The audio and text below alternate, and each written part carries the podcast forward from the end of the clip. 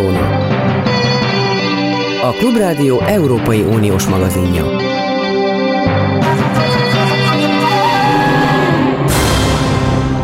Jó napot kívánok! Az OSZtendő utolsó eurozónájában Zentai Péter távolétében a mikrofonnál Kárpáti János köszönti Önöket.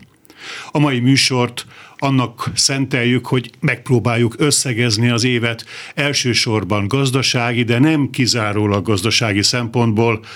nemzetközi és magyar vonatkozásban. Itt van velünk a stúdióban Mellár Tamás, közgazdász, statisztikus, országgyűlési képviselő,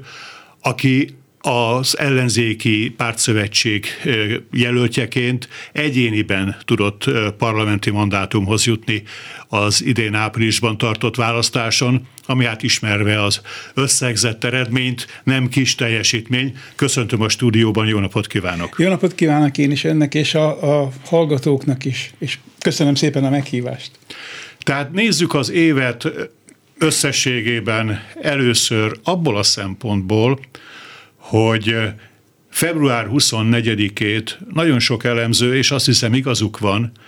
határkőnek tekintik, gyakorlatilag mindazt, ami történt ebben az évben, és lényegesen alakította mind a világ, mind Magyarország helyzetét, azt február 24-ére vezetik vissza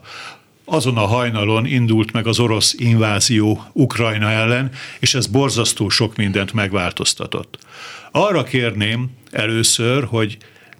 tekintsük át, milyen volt a világ gazdaságának a helyzete február 24-ig, és milyen volt Magyarország gazdasági helyzete, helyzete és a kilátások. Tehát először a nemzetközi összefüggésekben. Igen, hát én úgy gondolom, hogy politikai szempontból biztos, hogy nagyon-nagyon fontos mérföldkő volt február 24, de se a világgazdaság, és főként nem Magyarország szempontjából nem volt ez olyan jelentős és olyan erőteljes vízválasztó. Miért mondom ezt? Azért, mert bizonyos tendenciák a világgazdaságban már a háború előtt is elindultak. Gondoljunk csak a Covid járvány következtében elindult átalakulásra, amelyiknek egy lényeges eleme az, az volt, hogy a korábbi munkamegosztási rend és a kínálati láncok azok, azok szétszakadtak, és ezeknek az újra alakítása elindult már is folyamatba került. És a másik nagyon fontos dolog pedig, pedig az energiaplatformnak a, a megváltozása, a megváltoztatása, mert már a háború előtt elindult, hogy a foszilis energiák egyre inkább háttérbe kerültek, és a megújuló energiák pedig, pedig jöttek fölfelé, és hát egyébként az, ami különlegesen fontos, hogy az árak emelkedése, tehát az energia árak emelkedése is nem a háborúval kezdődött, hanem már a tavalyi esztendő ö, nyarán és őszén megindult és megkezdődött ez. Tehát van egy nagy világgazdasági átalakulás és egy világgazdasági válság, és erre jött rá a háború, amely természetesen persze sok vonatkozásban súlyosabbá tette ezt a, ezt a, ezt a válságot, és én, de én ezt nem csak válságnak, hanem is sokkal inkább átalakulásnak is gondolnám. Most ebbe a szituációba, ebbe a helyzetbe ö, kerültünk ö, bele, és, és én azt gondolom, hogy ezt a szituációt, ezt a helyzetet ö, értelmezte nagyon erőteljesen félre eh, Orbán Viktor is, eh, és Vladimir Putyin is, amikor azt gondolta, hogy, hogy, eh, hogy ezek a, ezek a válságjelenségek, ez a, ez a nagy átrendeződés és átalakulás, amelyik a világgazdaságból végbe megy, a nyugati világba végbe megy, ez azt jelenti, hogy a nyugati világ nagyon meggyengült, és egy új világgazdasági rend lesz majd, amelyikben nekik megfelelő szerepük van, vagy szerepük lesz, és ugye itt ebben a történetben Putyin azt gondolta, eh, hogy ő nagyon gyorsan majd anektálni tudja Ukrajnát, és, és kialakul egy eurázsiai ö, gazdasági ö, tömb, egy gazdasági közösség, és Orbán Viktor ö, pedig úgy vélte, hogy ehhez ő majd fog tudni kapcsolódni, és az oroszoktól megkapjuk az olcsó energiát, és majd mi, a magyar gazdaság pedig termel erre az eurázsiai piacra, ahol egyébként versenyképes tud majd lenni, mert ugye az kiderült, hogy a nyugati piacokon nem tudunk versenyképesek lenni. És, és ugye ebből a szempontból tekintett nem csak Putyin, hanem Orbán is erre a háborúra, és, és ezért drukkolt, ezért is drukkolt az oroszoknak, hogy, hogy, hogy egy ilyen helyzetbe akkor ő ezt a nemzeti együttműködés rendszerét, amelynek nyilvánvalóan nagyon gyenge a belső hazai lába, mert a magyar gazdasági szereplők azok, azok nem hatékonyak és nem versenyképesek, de erre a, a régi, ugye régi időkben KGST piac, most eurázsiai piacra, viszont jók leszünk, vagy jók lehetünk. Na ez az állam viszont úgy tűnik, hogy, hogy, hogy kezd most ö, szerte foszlani, de kétségkívül igaz az, ö, hogy a nyugati világban továbbra is megvan ö, ez, ö, hogy, hogy, ö, hogy ö, a a megelőző éveknek a dinamikus gazdasági növekedése az most már pár év óta nincs, és még jó pár évig nem lesz ebbe az átalakulásba, tehát ugye igaz az, amit mondanak a nyugati szakértők, hogy, hogy az a generáció, amelyik az 50-es években született, az még gondolhatta azt, és joggal gondolhatta azt, hogy sokkal jobban fog élni, mint a szülei és a nagyszülei, és sokkal gyorsabb életszínvonal növekedést tud produkálni, de az ő gyermekei már egyáltalán, és az unokái meg még annyira sem, mert így nyakunkon van, van egy csomó megoldatlan kérdés, az egyik ugye ez az energiakérdés, akkor, akkor itt van a, a globális fölmelegedés problematikája, akkor a kínálati láncoknak a, a, az újra szövése vagy átalakítása. Tehát ezek mind-mind nagyon fontos gondok és problémák, amik amiket, amiket meg kell oldani, de én azt gondolom egyébként, hogy, hogy a nyugati világnak viszont van egy nagyon nagy előnye, ami nincs meg az oroszoknak is, és nincs meg nekünk se, az se, hogy azért ott alapvetően szabadság és demokrácia van, és ahol szabadság és demokrácia van, ott van innováció is, tehát ők előbb vagy utóbb képesek lesznek ezeken a problémákon túljutni, és lesz egy nagy technikai, technológiai átalakulás, amelyiknek ma, már a lépései most lehet látni, és akkor, amikor ezek, ez az új platformok kialakulnak, ez a negyedik ipari forradalomnak a végévitele, ö, akkor ebből majd kialakulhat egy erőteljes konjunktúra. Na most azok az országok, amelyek ezt nem veszik észre, és ebben Magyarország is benne van sajnálatos módon, azok viszont, viszont nagyon le fognak maradni. És itt egyébként, itt köszön vissza a múlt, mert ugyanazt éljük át, mint a 70-es években. Hogy nem fog begyűrűzni. Igen, pontosan, ugye, ugye az idősebbek emlékezhetnek rá, hogy abban az időben, ugye 73-as olajválság, utána a, a később a 78-79-esben, ugye itt a, a magyar vezetés, a, a kommunista vezetés azt mondta, hogy hát nyugaton válság van, a kapitalizmus válságban van, de hozzánk nem gyűrűzik be, mert az orosz elvtársak olcsón adják nekünk az energiát, és aztán a, a, a 70-es évek végére, 80-as évek elére kiderült, hogy elmulasztottuk azt a technikai átalakulást, amelyik eredményezte a 80-as évekre a mikroelektronikai forradalmat, és azt, hogy, hogy, hogy energiatakarékos termékeket és, és, és termelést állítsunk el, és az 80-as években a lemaradásunk egyre erőteljesebbé vált. Igen, de gyakorlatilag már a globális felmelegedés problémája is arra indukálta volna, vagy arra indukálná a, a szereplőket, hogy, hogy ezzel foglalkozni kell. Tehát ez jóval az orosz agresszió előtt egy musz házi feladat kellett volna, hogy Abszolút legyen. így van, és ezért mondtam azt, hogy, hogy az én ö, ö, nézőpontomból, vagy az én megítésem szerint ö, nem volt igazából nagy mérföldkő ö, a háború Persze természetesen egy szörnyűséges háborúról van szó, és, és ennek, ennek nagyon komoly világpolitikai következményei is vannak, de gazdasági szempontból csak fölerősítette azt, hogy meg kell szabadulni a régi energiahordozóktól és az energiaszektortól, egy új platformot kell kialakítani, és ugye ehhez, ehhez most idézőjelben mondom, hogy segítséget nyújt az, hogy, az, hogy, hogy drága az energia, mert a drága energia energia, a drága hagyományos energia, az úgy gazdaságossá tudja tenni az új energiákat, és ezért aztán az átalakulás, a, a váltás az, az hamarabb végre tud menni. Igen, de, de itt nagyon fontos kérdés, hogy van-e annyi tartalék, amennyivel, amivel ki lehet segíteni azokat, akik számára gyakorlatilag megfizethetetlenné válik most az energia. Tehát a, az állam tudja-e a szereplőket, a gazdaság szereplőit átsegíteni azon a nehézségen, mert egy perc alatt nem lehet feladni mindent, ami, ami a, a szénhidrogénekre alapozott gazdaság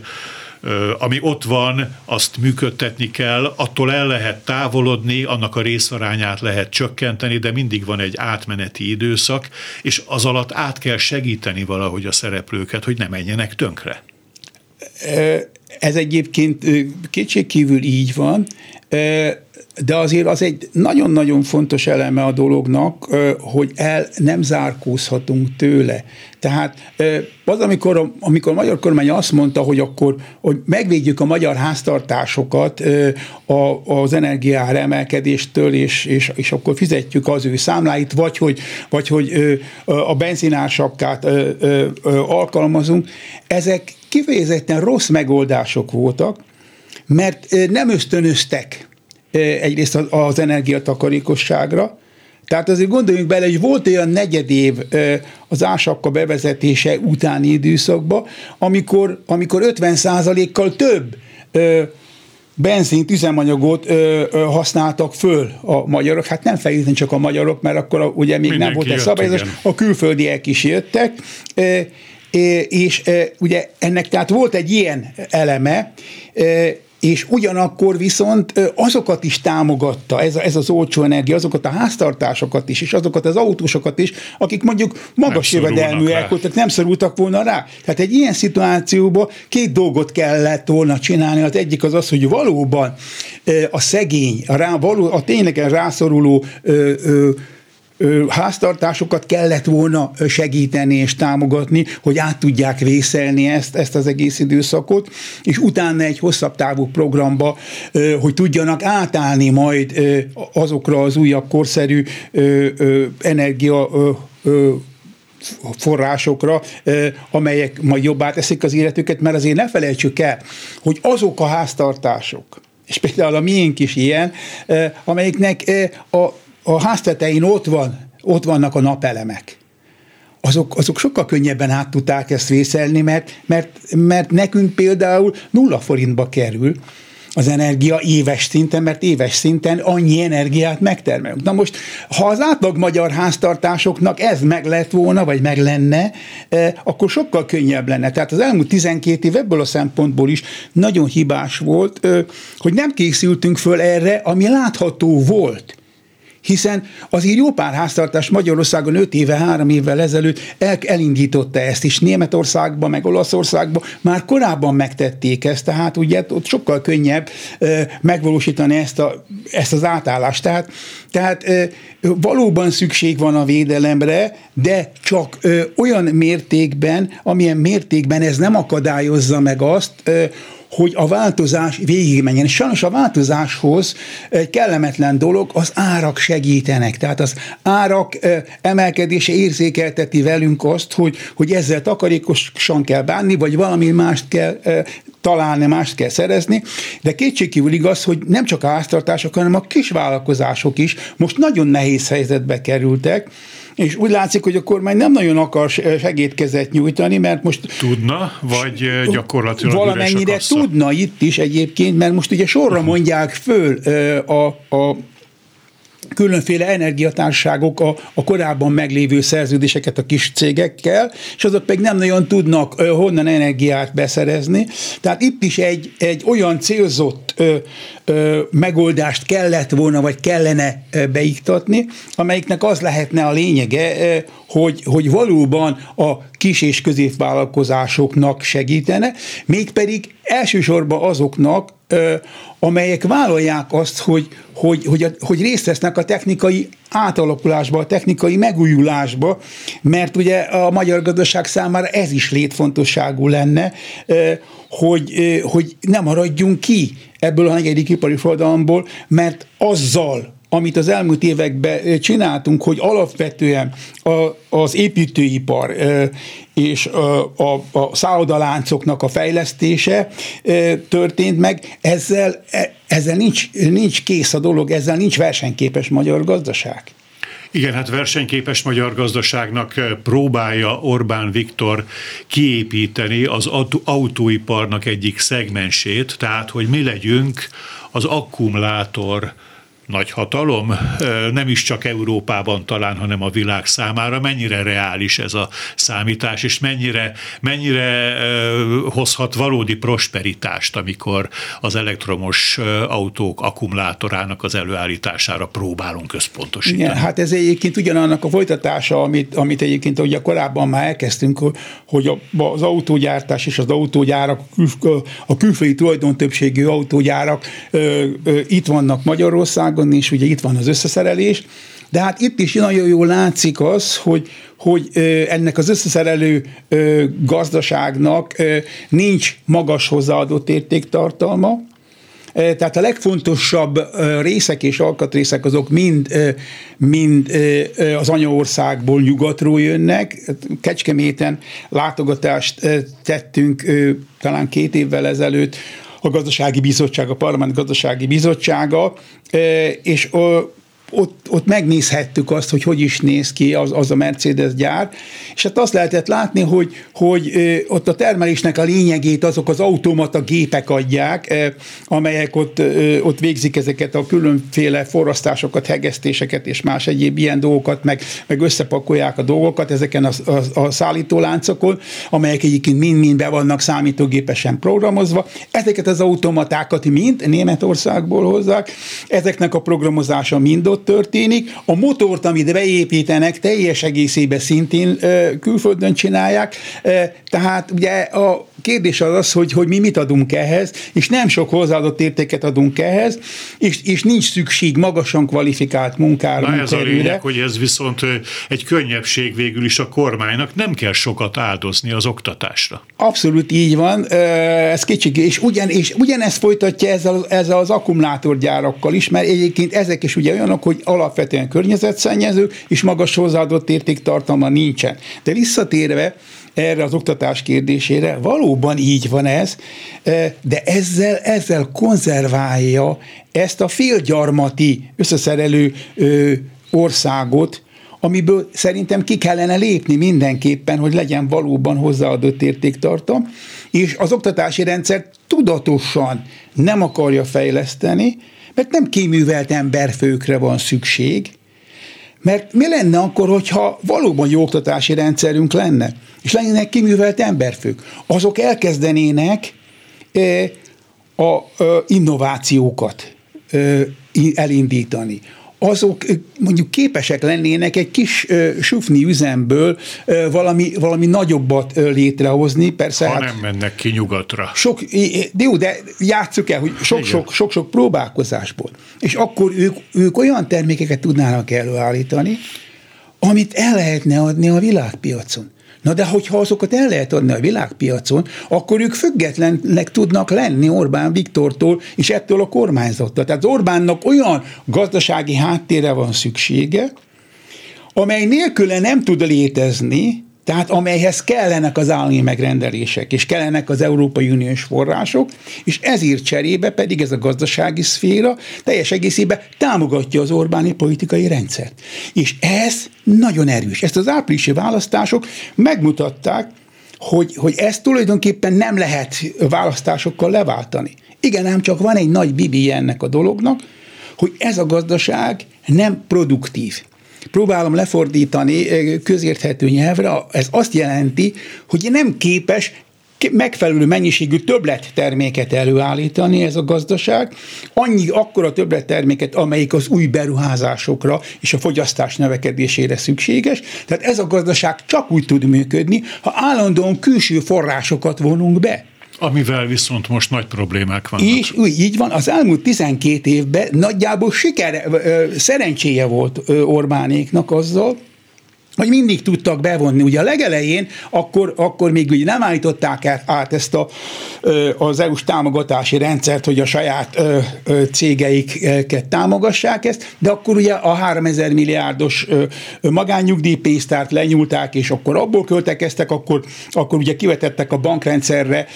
és a biztosítókra rendkívüli adókat, akkor ugye abból tudták valamilyen módon finanszírozni, utána pedig 2014 után pedig folyamatosan nagy mennyiségű Európai Uniós forrást tudtak bevonni, és ezt egészen, egészen ugye 21-22 elejéig meg tudták csinálni, és ebből jött ez a gazdasági növekedés, amit olyan ünnepelten mondanak, ugye, hogy 4-5 százalékos gazdasági növekedés és, és ö, ö, nagyon alacsony munkanélküliségi ráta, de ez egy extenzív gazdasági növekedés. Ez egy olyan gazdasági növekedés, amelyet állandóan külső forrásokból finanszíroztak. És ez folytatódott 2021 még erőteljesebben 2021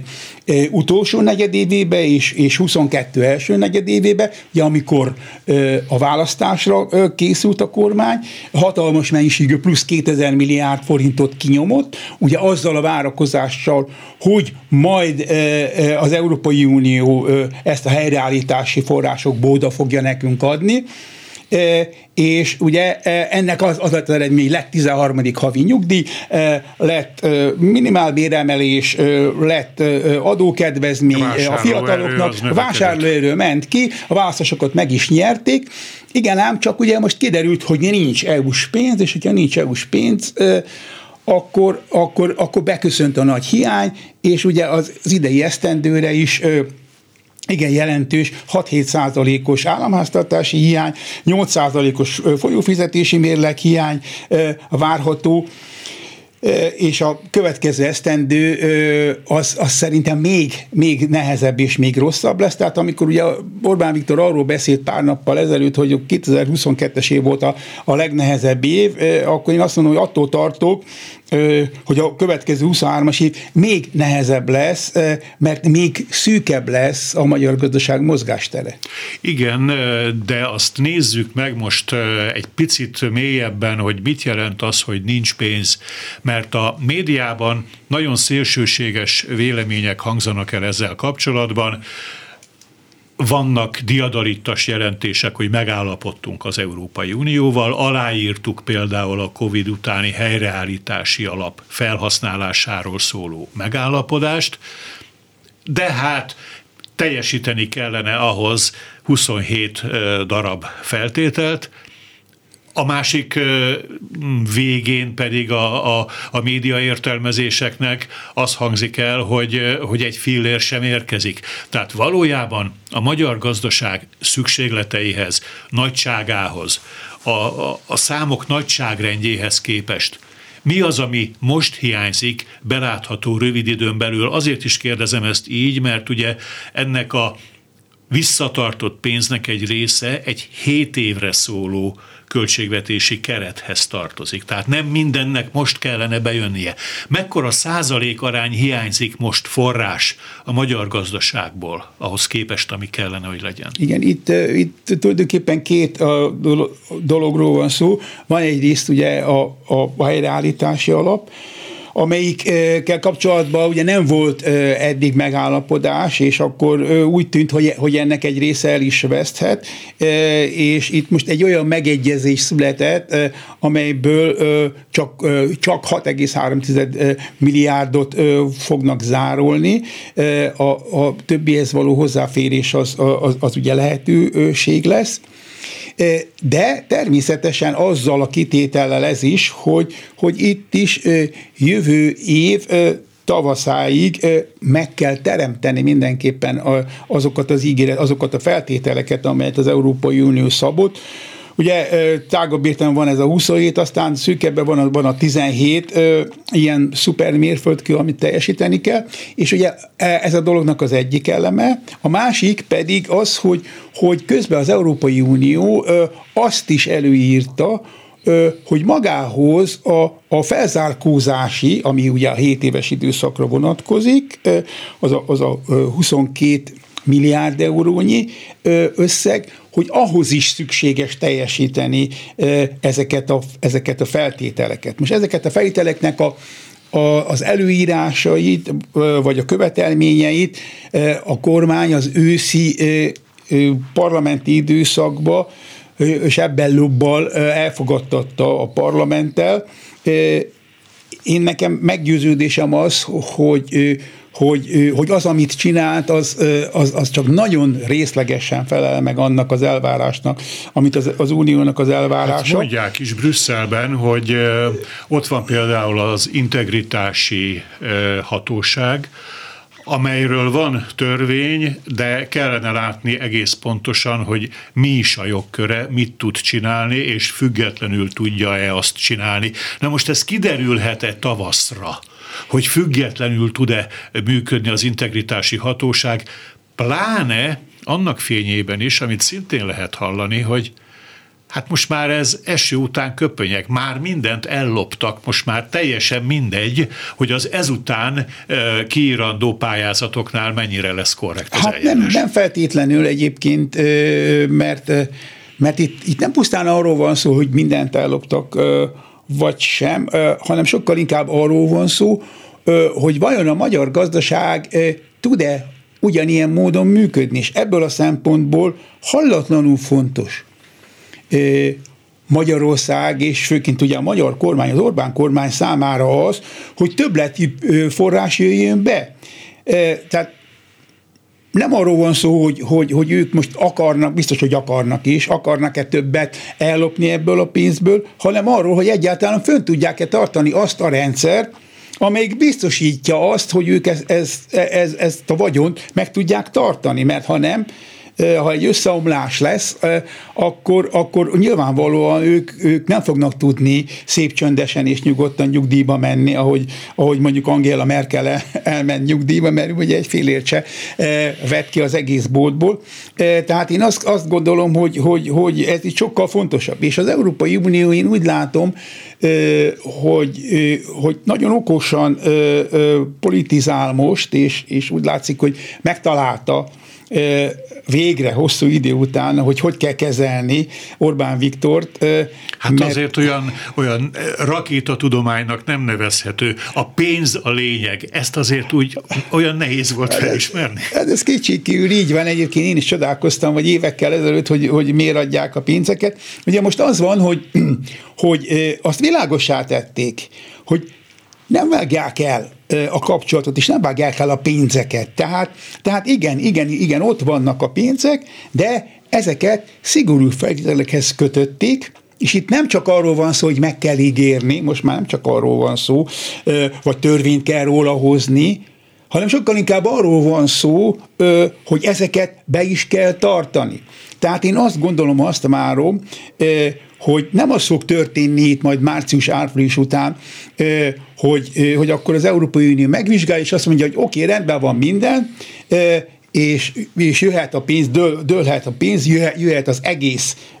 összeg, mindent le lehet hívni azonnal, de nem is az fog történni, hogy, hogy nincs rendben a dolog, és nem kaptok egy fillért hanem úgy szép lassan elkezd majd csorgatni pénzeket, kis, pénz, kis, kis pénzeket, kis pénzeket, és akkor nagyjából meglátjuk azt, hogy, vagy meglátják ők, ők is azt, hogy, hogy, ez, hogy ez hogyan fog menni, hogy hogyan uh-huh. fog működni, de ez, ezek a támogatások, ezek összességében kevesek lesznek ahhoz,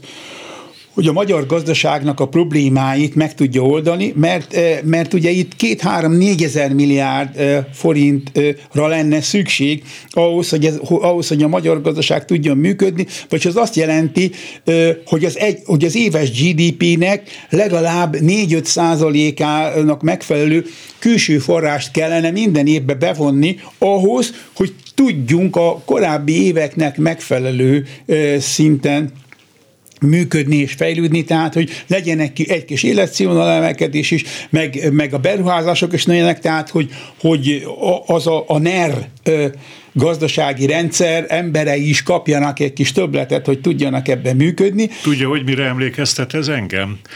A kommunista rendszer végső időszakára. Hát ott is óriási pénzhiány volt, mindig kaptunk valamennyicskét,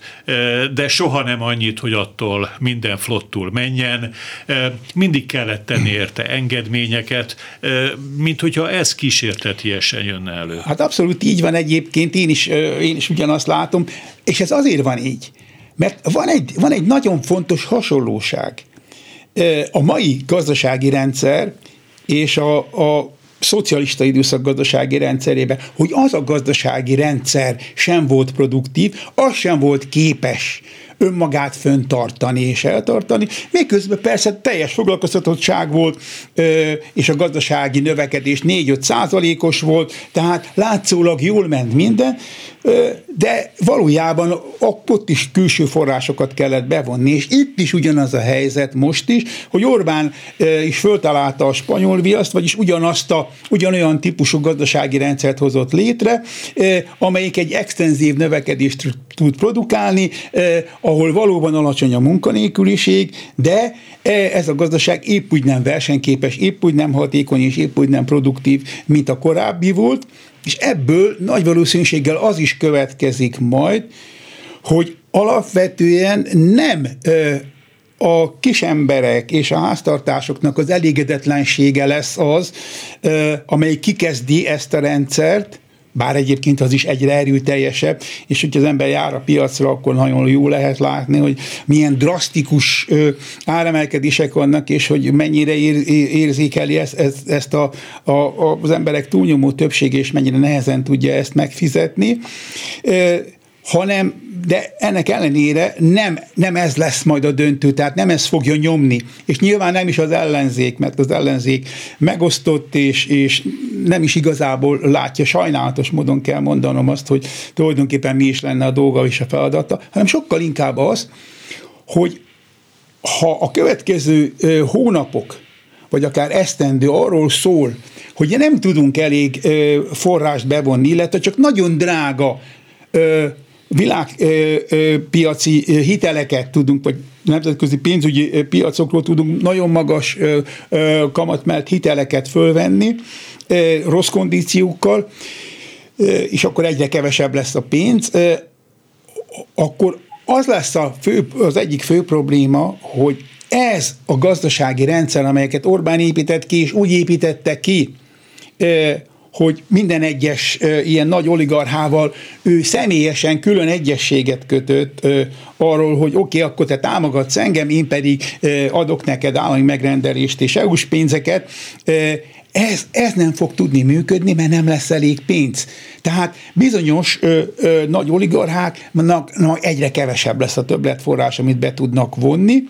és ebből következően ugye egyre elégedetlenebbek lesznek, és maga az egész lánc is az lesz, mert ugye úgy működik ma ez az egész lánc, hogy, hogy, hogy, hogy jönnek az EU-s pénzek, vagy jön, vagy, és vagy az állami megrendelés, akkor ezt ezek a, ezek a nagy cégek, ezek a nerlovagok ezeket megkapják, és akkor ö, alvállalkozók és az alvállalkozók alvállalkozói ö, kapják aztán tovább ö, megteljesítésre, akik persze egyre kevesebb pénzt kapnak, és minden szinten le kell adni, egy csomóan le kell adni 20%-ot, tehát ö, egy olyan hálózat alakult Igen. itt ki, tehát azért mondom, hogy a választásokat nehéz ám úgy megnyerni, hogyha, hogyha a kővesem azt mondja nekem, hogy professzor úr, hát én, én nagyon szeretem magát, és politikailag egyetértek önne, hát értse meg, a történet arról szól, hogy, hogyha, hogyha ők vannak hatalmon, akkor, akkor ők csinálják az útépítést, és az útépítést ők csinálják, akkor a hidakat nekem adják, és tudja, hogy én mennyi pénzt tudok keresni a hidakon? Sokkal többet, mint magán. Magát nem tudom úgy megvágni, mint azokat. Okay. Tehát ugye egy ilyen, egy ilyen lánc megvan, hogyha oda nem jut elég pénz, akkor az elégedetlenség ezen a, ezen a, ezen a, ezen a szálon végigmegy, és akkor ők fognak majd, majd szembe állni, vagy szembenézni de Orbánnal. De a politikai berendezkedés a működési mód lehetővé teszi-e azt, hogy ez az elégedetlenség manifestálódjon politikai cselekvésben, megjelenhessen a, a köztudatban és a, a közbeszédben? Vagy gyakorlatilag Orbán mindent ural, mindent elsöpör, és mindent, mindenkit sakban tart. Hát ez egy nehéz kérdés egyébként. Nyilván most, most a, tehát a mostani viszonyok között és a mostani média helyzetbe, és minden egyéb ilyenbe, ennek nincs nagy esélye. Ugye látható az, hogy vannak társadalmi csoportok, ahol elégedetlenségek vannak, ugye pedagógusok régóta szóval, de ezek, de ezek nem állnak össze, és nem tudnak átütni. De, de hogyha ott felső szinten, az oligarchák szintjén történnek változások, tehát ők egyre kevesebb és kevesebb pénzt kapnak, akkor ők elkezdenek majd orientálódni a, az ellenzéki mozgalmak irányába is felé, illetve a még meglévő kevés független sajtó felé, és akkor viszont akkor viszont beindulhat valami. Ezt már, amit Matolcsi mondott, ennek az egyik első fecske jeleként értékeli, vagy ez túlzás lenne? Hát valószínűsíthető egyébként ez is. Nyilván persze Matolcsi ugye azt is fölismerte, hogy egy 20% fölötti infláció esetében Ugye a Magyar Nemzeti Bank elnökének lenni nem egy, nem egy könnyű dolog, mikor az inflációs cél az 3 százalék, és ugye a Magyar Nemzeti Banknak az elsődleges célja, ugye az az inflációs cél, ezért aztán ő próbál őre menekülni, és azt mondja, hogy, hogy nem is ők a felelősek ezért a dologért, hanem sokkal inkább a költségvetés, a laza költségvetés, de hát valójában az, a, az, a, az történt az elmúlt években, hogy volt egy laza költségvetés, meg egy laza monetáris politika, és most is egyébként az van, itt is egyébként a, a, a, a múlt jön vissza, mint hogyha a 85-86-os időket élnénk át újfent, hogy, hogy miközben egy csomó közgazdász látja, kormányzati körökbe is, hogy most nem lehetne gazdaságot élénkíteni, most mindenképpen visszafogásra lenne szükség, az inflációt le kéne törni, hogy De ne legyen, ne legyen 20% fölötti, és akkor erre Nagy Márton miniszter pedig elkezd arról beszélni, hogy, hogy, hogy Magyarországon nem lesz recesszió, hogy Magyarországon jövőre másfél százalékos gazdasági növekedés lesz, és Varga Mihály is ugyanezt mondja, miközben a világgazdaságban nem ez van, és, és, és, és egyébként pedig hát nincsenek szabad kapacitásaink, és, és, és a, a, a piker deficit van, tehát mint a folyófizetési mérleg, mind a, a, a, az államháztartási hiány hallatlanul magas, de, de ugye itt is az van, hogy azt hiszik, azt gondolják, hogy ugyanazt lehet csinálni, mint korábban, hogy előre lehet menekülni, mert ha a GDP majd, majd jelentősen növekszik, akkor a GDP növekedéséből majd az egyensúlyt meg tudjuk teremteni. Na de hát a 22-es esztendőnek a végén vagyunk, ha ezt megnézzük. Hát itt 4,5-5 százalékos gazdasági növekedés van, vagy teljesül ebbe az esztendőbe, és ez párosul egy 6-7 százalékos államháztartási hiányjal és egy 8 százalékos folyófizetési mérleg hiányjal. A közösségi tankönyvek ugye azt mondják, hogy ekkora hiány, és ekkora külker egyensúlytalanság akkor lehetne, hogyha a gazdaság stagnál, vagy mínusz 4-5 százalékban van. Tehát pont ez mutatja azt, amit én mondtam, hogy ez a bicikli csak akkor megy, hogyha külső forrásokat adnak bele, tehát ha külső forrásokat nyomnak bele, és, és hogyha, hogyha jövő esztendőbe valóban többlet külső forrásokat akarnak belenyomni, akkor annak csak az lesz az eredménye, hogy az infláció még magasabb lesz, tehát valahol az egyensúlyt meg kell teremteni, és attól félek, hogy ezt az inflációval próbálják megtenni, tehát az inflációval próbálják majd a kiáramlott vásárlóerőt visszafogni, tehát lesznek béremelések, meg lesznek, lesz nyugdíjemelés is, de És ennek a reál értéke, de lesz, így van, igen. de ennek a reál értéke viszont, viszont abszolút negatív lesz. És a világgazdaságban akkor úgy látja, hogy a források, ami, ami rendelkezésre áll forrás, az az nem a bőség, nem a kánaán állapota, tehát nem könnyű pénzhez jutni jelenleg a nemzetközi pénzpiacon, vagy, vagy azért egyre javuló lesz ez a lehetőség? Hát most szerintem sokkal nehezebb ö, ö, kedvező hitelekhez jutni, mint mondjuk három-öt évvel ezelőtt, és ugye az, amit mondtam a beszélgetésünk korábbi részében, hogy a világgazdaságban is van egy, van egy, van egy válsághelyzet, van egy nagy átalakulási időszak, ami egyébként nehéz, nehézé teszi amúgy is a, a helyzetünket. Tehát ugye egy, egy olyan szituációban van most a magyar gazdaság, amelyik, amelyikben van egy nem igazából kedvező világgazdasági helyzet, aztán van egy olyan elhibázott gazdaságpolitika, amelyik, amelyik egyébként itt tulajdonképpen az elmúlt egy-másfél esztendőbe egy, egy hallatlan ö, nagyságrendű gazdaságélénkítési programot ö, indított be, tehát túlfűtötte a gazdaságot, és ez nagyon jó lehetett már látni, hogy a tavalyi év vége, végén is már ö, igen jelentős volt, már 5% fölötti volt, volt az infláció, amikor még a nyugati országokban jóval kevesebb. Aztán ugye van, van még egy következő tényező, ugye az, hogy, hogy amit mondtam, hogy egy olyan típusú gazdasági rendszer van, amelyik nem képes megfelelő mennyiségű többletet termelni, és akkor hozzájön az, hogy az Európai Uniós források azok késnek. Hát ez önmagában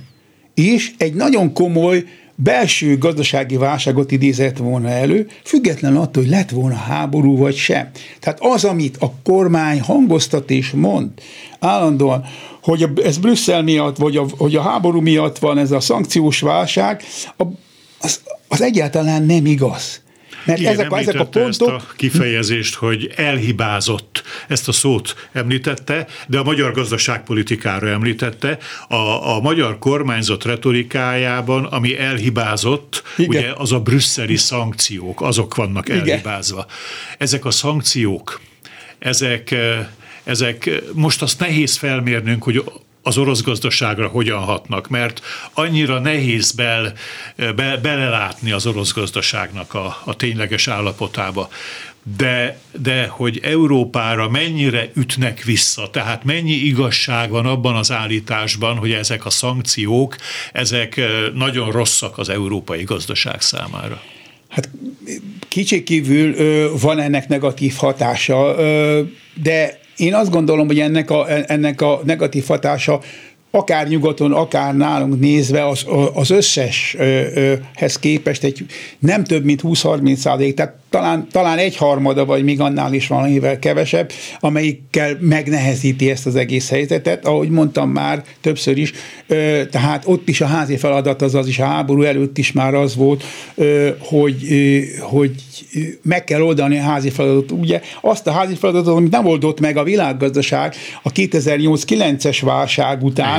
Igen. ugye a, a világhírű közgazdász volt a Schumpeter, aki, aki ugye azt úgy mondta mindig a válságokat, úgy beszélt a válságokról, hogy a válság az nem más, mint teremtő rombolás,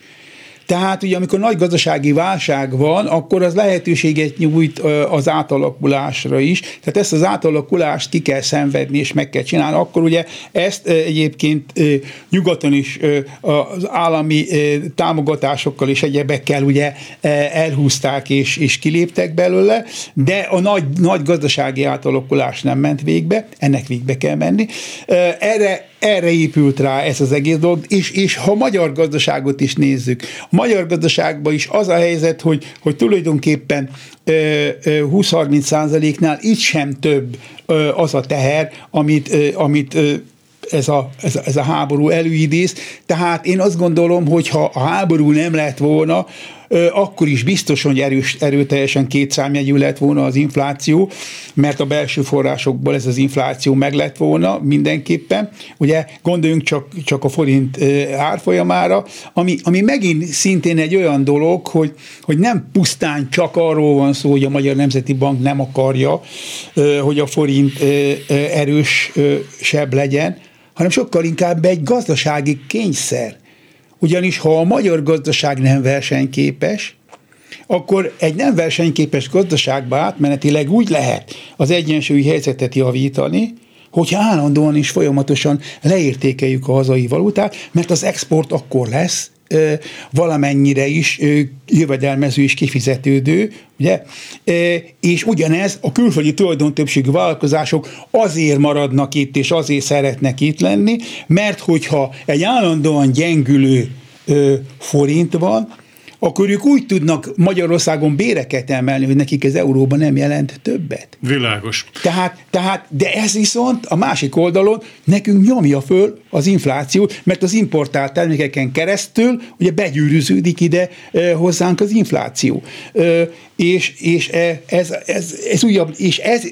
független attól, egyébként, hogy, hogy ez a része, hogy mi van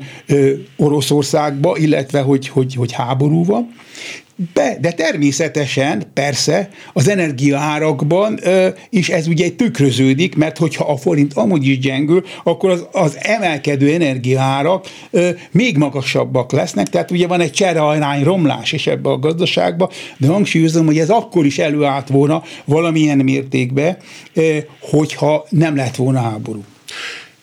Térjünk vissza az uniós pénzekre abban a vonatkozásban, amit ellenzéki oldalról néha lehet hallani, hogy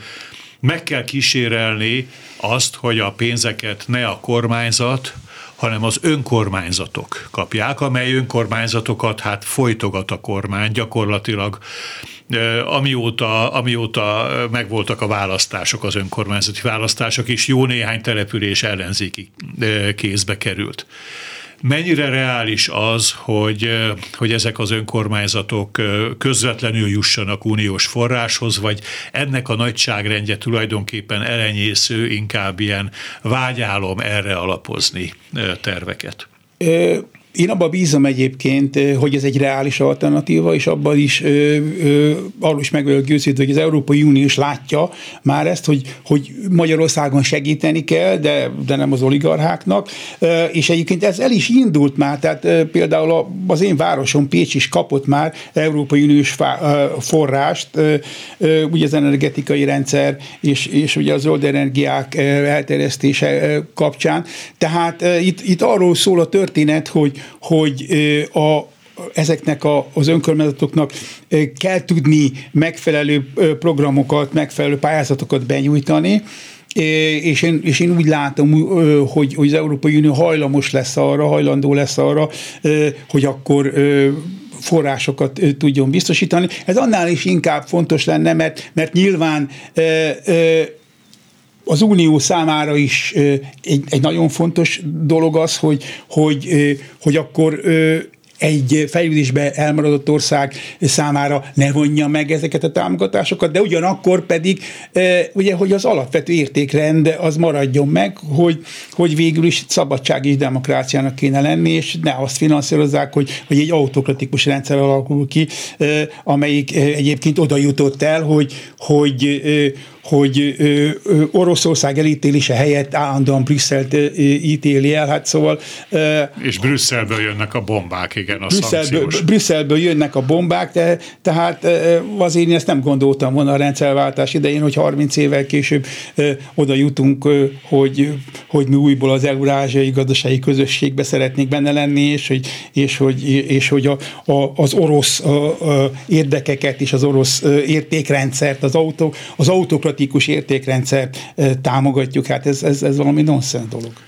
Hogyan látja az ellenzéknek, mit kellene tennie? Volt egy ilyen megjegyzése az imént, hogy hát az ellenzék nagyon nehezen találja ugye a helyét, nem pontosan így fogalmazott, de, de szóval nem hatékony az ellenzék, nem tud hatékony lenni. Hogyan tudhatna hatékony lenni? Van-e valamilyen elképzelése arra nézve, hogy abban a vitában mit kellene válaszolni, ami arról szól, hogy a parlamenti tevékenység, vagy a parlamenten kívüli tevékenység, vagy a kettőnek valamiféle szintézise, melyik lenne a, a leghatékonyabb a kormánytól független politikai erők számára. Tehát én mindenképpen azt gondolom, hogy az ellenzéknek össze, sokkal inkább össze kéne zárni, össze kellene fogni, tehát most nagyon sok kis apró párt van, ezeknek valamilyen tartós szövetségét kellene kialakítani, de most mindegyik párt azt, azt célozza meg, hogy majd én leszek a, a, a, a nagyfiú, és akkor a többiek csatlakozzanak hozzám, tehát erről le kéne nekik mondani. A másik, másik nagyon fontos dolog az az, hogy a civilek felé kellene nyitni. Tehát újból létre kéne hozni egy, egy, egy ellenzéki kerekasztalt, ahol, ahol a civil szervezeteknek legalább akkor a beleszólása és akkor a szerepe lehetne, mint az ellenzéki pártoknak. Ez mindenképpen nagy nagyon fontos lenne, és végül van egy, van egy, van egy negyedik dolog is, hogy végre le kellene raknia az ellenzéknek egy olyan gazdasági, gazdaságpolitikai programot, amelyik, amelyik nem a ugye két, kétfajta gazdaságpolitikát ö, láttunk a korábbiakban ellenzéki oldalon. Az egyik az, az, amelyik a szociálpolitikáról beszél csak, de nem beszélt arról a gazdasági átalakulásról, ö, és, és arról az új ipari forradalomról, ö, és szerkezetváltásról, ami nagyon fontos lenne, hogy ezt hogy akarja megvalósítani, erről egy szót se beszél. A másik pedig ugye a, a, ez a Márki féle, még még azt mondta, hogy hát tulajdonképpen ez, ez, a, ez a konzervatív fideszes politika jó, csak, csak ne legyen benne korrupció korrupció. Na most, na most nyilvánvalóan az se jó, hiszen erről beszéltünk végig, hogy, hogy megint egy nem produktív rendszer van. Tehát, tehát nagyon nagy szükség lenne arra, hogy legyen egy, egy gazdasági ö, koncepció, ö, tehát egy, egy, egy hosszú távú perspektívikus elképzelés, hogy hogyan is kéne átalakítani ezt a magyar gazdaságot, és, és ahhoz kellene ö, akkor mindenképpen ö, kapcsolódni, de ehhez első lépésbe nyilvánvalóan a választási rendszert kellene megváltoztatni, változtatni, anélkül ez a dolog nem fog meg, másrészt pedig, pedig, pedig a médiát kellene, hogy, hogy, hogy valamilyen áttörés legyen lehetséges. Említette azt, hogy az elégedetlenség az oligarchák részéről oda vezethet, hogy a kormánytól független média felé fordulnak. Ez, ez konkrétan és reálisan úgy látja, hogy, hogy közeleg ennek a lehetősége? Hát ugye a jövőt... Mi itt a Klubrádiónál ezt érdeklődéssel figyelnénk ugye nyilván a, a, az előrejelzés az, a, az nem egy könnyű dolog, különösen, hogyha a jövőre vonatkozik, ugye? Szokták mondani a közgazdászok ezt, tehát eh, én, én is csak ezt tudom mondani, hogy, hogy, hogy ez nagyjából benne van eh, lehetőségként a levegőbe, de hogy ez megvalósul és mikor és hogyan valósul meg, eh, azt én, azt én nem tudom mondani, de nyilván logikus lépés lesz, mert, mert mert a médiákon keresztül tud ö, majd ö, bizonyos tömegtámogatást szerezni, ahogy egyébként annak idején 88-89-ben is ugye az történt, hogy, hogy, hogy a Kádár népéből egyszer csak ugye átfordult az egész történet, és egyre többen lettek, akik elégedetlenek lettek, pedig mondjuk 85-86-ban még 90%-kal a Kádárék nye, ö, ö, tudtak volna nyerni. Tehát ezt a, ezt a lépést gondolom én, hogy valami ehhez hasonló lépés ö, kell ahhoz, hogy valóban